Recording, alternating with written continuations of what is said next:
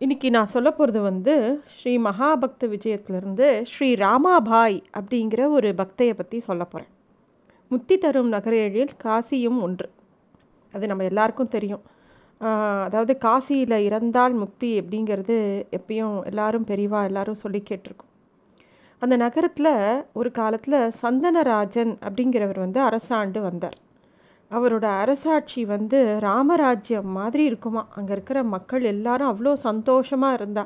பஞ்சம் நோய் எதுவுமே இல்லை. அங்கே வறுமையே இல்லை. ரொம்ப செழிப்பாக இருந்தது அவரோட ஆட்சியில். ஏன்னா அவருக்கு அவ்வளோ ஒரு தெய்வ பக்தி இருந்தது. அவருக்கு ஒரு மகள் இருந்தா. அவள் பேர் தான் ராமாபாய். அவள் ரொம்ப சின்ன வயசுலேருந்தே அபார பக்தி அவளுக்கு. எப்பயும் பாண்டுரங்கனையே நினச்சின்னு இருக்கக்கூடியவோ எப்பயும் பகவானையே நினச்சிண்டு நாம சங்கீர்த்தனம் பண்ணிகிட்டே இருப்பா அவோ. அவள் வந்து பெருசாகிட்டே போகிறா ராமாபாய்க்கு வந்து கல்யாண பருவம் வருது. ரொம்ப அழகாக இருக்கா. அவளை தேடி நிறைய பேர் பொன் கேட்டு வரா. அப்போ அயல் நாட்டிலேருந்து ஒரு அரசன் வந்து அவனுடைய மகனுக்கு பொன் கேட்டு இந்த ராமாபாயை பண்ணிக்கணும்னு வரா. இவருக்கும் அது நல்ல இடமா பட்டவொடனே கல்யாணம் பண்ணி கொடுக்குறேன். சரியாக விசாரிக்கலை. உரிய காலத்தில் அவளுக்கு சிறப்பாக கல்யாணம் பண்ணி கொடுத்துட்றார். கொஞ்ச நாட்களுக்கு அப்புறம்தான் தெரியறது. அவளை கல்யாணம் பண்ணி கொடுத்த பையன் ரொம்ப முரடனாகவும் ரொம்ப கெட்டவனாகவும் இருக்கான். ராமாபாய்க்கு அவளோட க கணவனோட எல்லா தீய குணங்களும் கொஞ்சம் கொஞ்சமாக தெரிய வருது. அவன்கிட்ட இல்லாத கெட்ட வழக்கங்களே கிடையாது. அவ்வளோ மோசமானவன். அது மட்டும் இல்லை இறைபக்தி கிஞ்சித்தும் கிடையாது. கொஞ்சம் கூட கிடையாது. யாராவது பகவானை சேவிச்சா அவன் கேலி பண்ணுவான். என்னது இது? அப்படிங்கிற மாதிரி. அதே மாதிரி இந்த நாம சங்கீர்த்தனம் பண்ணுறவா பகவான் பேரை சொல்லிட்டு போகிறவா எல்லாரையும் துன்புறுத்துவான். இது அவனுடைய வழக்கமாகவே இருந்தது. அவனுடைய தந்தைக்கும் எங்கேயாவது இவன் திருந்த மாட்டானா சரி ஒரு கல்யாணம் பண்ணி வச்சா திருந்த மாட்டானா அப்படின்னு ராமாபாய் மாதிரி ஒரு சிறந்த பெண்ணை கல்யாணம் பண்ணி வைக்கிறார். அப்படியும் அவன் திருந்தலை.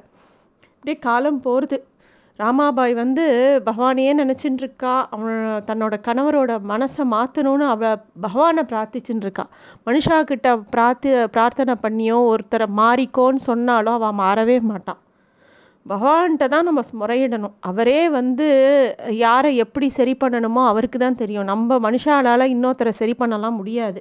அது ராமாபாய் நன்னா உணர்ந்து இருந்தா அவள் பகவானை நோக்கி பிரார்த்தனை பண்ணிகிட்டே இருந்தாள் அவளுக்கு ஒரு நல்ல அழகான ஒரு பெண் குழந்தை பிறக்கிறது ராமாபாய்க்கு.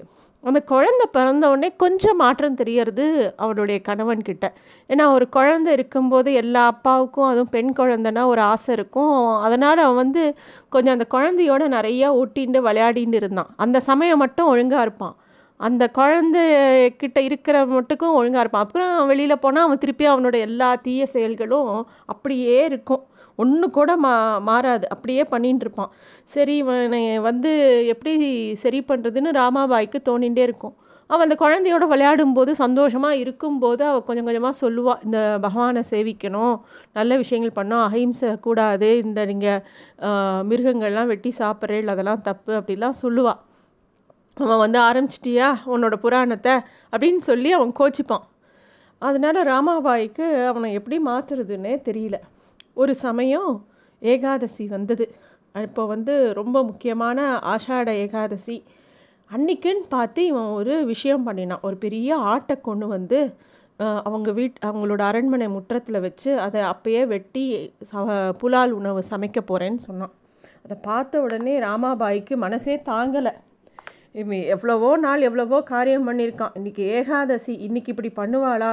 இந்த கொலை ரொம்ப பயங்கரமானது. அந்த ஆட்டுக்கு வலிக்காதா? வேண்டாம் வேண்டான்னு அவள் கதறான் அவன் இதனால் உங்களுக்கு மகா பாவம் வரப்போகிறது தயவுசெய்து பண்ணாதீங்கோ அப்படின்னு சொல்லவும் அவனுக்கு இன்னும் கோபம் வருது.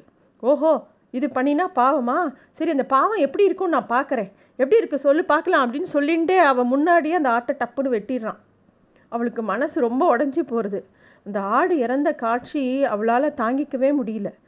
டக்குன்னு அவள் வாயிலிருந்து ஒரு வார்த்தை வருது. கொஞ்சம் கூட கருணையே இல்லாமல் இப்படி கொள்றீரே. உங்களோட மகளை யாராவது இதே மாதிரி கொண்டா உங்கள் மனசு என்ன பாடுபடும் அப்படின்னு கோபமாக சொல்லிடுறான் இந்த சொல் அவ சொன்ன அடுத்த நிமிஷம் ஒரு வீட்டுக்குள்ளேருந்து குழந்த அழற சத்தம் கதற சத்தம் கேட்குறது ஓடி போய் பார்த்தா குழந்தையோட கை கால் கோணி இருக்குது வாயிலேருந்து நுர தப்புறது. குழந்த வந்து அப்படியே பேச்சு மூச்சு இல்லாமல் இருக்குது எவ்வளோ கொடிய ராட்சசனாக இருந்தால் இந்த இவளுடைய கணவன் அப்படியே பயந்து போய் கல்லாயிடுறான். அவனால் வந்து தன்னோட குழந்தை இப்படி துடிக்கிறது உயிருக்கு கஷ்டப்படுறது அப்படின்ன உடனே அவ அவளால் அவனால் தாங்கவே முடியல. அவனுக்கு எப்படியாவது அந்த குழந்தைய காப்பாற்றணும்னு இருக்கு. இவளும் வந்து பகவானை நினச்ச ஐயோ நான் ஏதோ ஒரு கோவத்தில் ஒரு வார்த்தையை சொல்லிட்டேனே தயவுசெய்து என் குழந்தைய காப்பாற்று உன்னோட அருள் எனக்கு வேணும் என் குழந்தைய காப்பாற்றி கொடுன்னு கதறான் அரண்மனை முழுக்க இந்த செய்தி பரவுறது குழந்தை இறந்து போயிடு இறந்து போயிடுத்து. எல்லாரும் வந்து கதறா குழந்தைக்கு என்னமோ ஆயிடுத்து அது இறந்து போயிடுத்து. என்ன ஆச்சுன்னே தெரியல. காலம்பரையிலேருந்து நன்னா தான் இருந்தது குழந்த அப்படின்னு எல்லாரும் சொல்ல இவன் இன்னும் கதறி கதறி அழறான். அப்படியே பித்து பிடிச்சவங்க மாதிரி ஆயிடுறான். அவனால் அந்த குழந்தை இறந்த விஷயத்த அவனால் ஜீரணிச்சிக்கவே முடியல. ஆனால் ராமாபாய் வந்து மனசை அமைதியாக கொஞ்ச நேரம் தியானம் பண்ணிவிட்டு அவங்ககிட்ட சொல்கிறா நீங்கள் பயப்பட வேண்டாம். உலகத்தில் இருக்கிற எல்லா பொருளும் அழியக்கூடியது தான் எல்லாம் அழிஞ்சு தான் ஒன்று தோன்றினா அது அழிஞ்சு தான் தீரும். இருந்தாலும் கோவிலில் இருக்கிற பாகவத மக்கள் நிறைய பேர் இருக்கா? அந்த பாகவதமா யாராவது நம்ம இடத்துக்கு வந்து அவளோட தெய்வ சக்தியினால் இந்த குழந்தைய அவளால் எழுப்ப முடியும். அந்த மாதிரி யாராவது பாகவதாவில் போய் கூட்டின்னு வாங்கோ அப்படின்னு அவள் சொல்கிறாள் இந்த வார்த்தை அவனுக்கு ரொம்ப பெரிய தம்பு விட்டியது அவன் உடனே சொல்கிறான் எங்கே இருக்காவாளாம் நான் கூப்பிட்டா வருவாளா? அப்படின்னு கேட்குறான் நீங்களே போய் கேட்டு கெஞ்சி கூப்பிட்டு அவளை ச காலில் விழுந்து சேவிச்சு கூட்டின்னு வாங்கோ கண்டிப்பாக வருவா.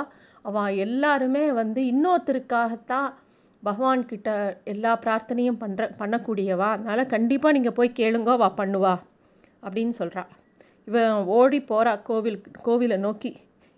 அங்கே போனால் அங்கே ஒரு பெரிய மண்டபம் அந்த கோவிலில் அங்கே ஹரிநாம சங்கீர்த்தனம் நடந்துட்டுருக்கு ஒரு பக்கம் மிருதங்கம் ஒரு பக்கம் ஜால்ரா ஒரு பக்கம் சிப்லாக்கட்டை வச்சுட்டு எல்லாரும் மெய் மறந்து பாடின்னு இருக்கா அவள் முன்னாடி போய் எப்பயும் அவளை தடியால் அடித்து அவளை கேலி பண்ணுறவன் அவள் முன்னாடி கையை கூப்பிட்டு சாஷ்டாங்கமாக விழுந்து கெஞ்சுறான். எல்லார்கிட்டேயும் தன்னோட வீட்டுக்கு வரும்படி கெஞ்சுறான். வந்தவாளுக்கு புரியல என்னடா இது இவன் இப்படி திடீர்னு அங்கே இருக்கிறவா? எல்லாருக்கும் ஆச்சரியமாக இருக்குது எப்பயுமே இப்படி வித்தியாசமாக நடக்கக்கூடியவன் இன்றைக்கி என்ன வித்தியாசமாக இருக்கான் அப்படிங்கிற மாதிரி யோசிக்கிறா. சரி இவன் இவ்வளோ கெஞ்சி கூப்பிட்றானேன்னு இவனோட வரா. வந்த உடனே இவா வீட்டில் தம்பதி சமேதராக அவள் திருப்பியும் விழுந்து சேவிச்சு இந்த மாதிரி குழந்தைய காமிக்கிறா. இந்த மாதிரி ஆச்சுங்கிறதையும் சொல்கிறான் உடனே அவள் வந்து வந்த பாகவதர்கள்லாம் வந்து ஒரு திருத்துழாயும் தீர்த்தத்தையும் எடுத்து அந்த குழந்தை மேலே தெளித்து அந்த குழந்தையோட வாயில் கொஞ்சம் தீர்த்தத்தை பகவானோட துளசி தீர்த்தத்தை விட்றா. உடனே அந்த குழந்தைக்கு திருப்பியும் உயிர் வருது. அதை பார்த்த உடனே இவனும் திருந்தி போயிடுறான். அவனுடைய கணவனும் ராமாபாயும் பகவானை நோக்கி இன்னும் நிறைய பாடல்கள் பாடுறான். இதுதான் வந்து மகாபக்த விஜயத்தில் ஸ்ரீ ராமாபாயை பற்றின சொல்லப்பட்ட விஷயம். நன்றி.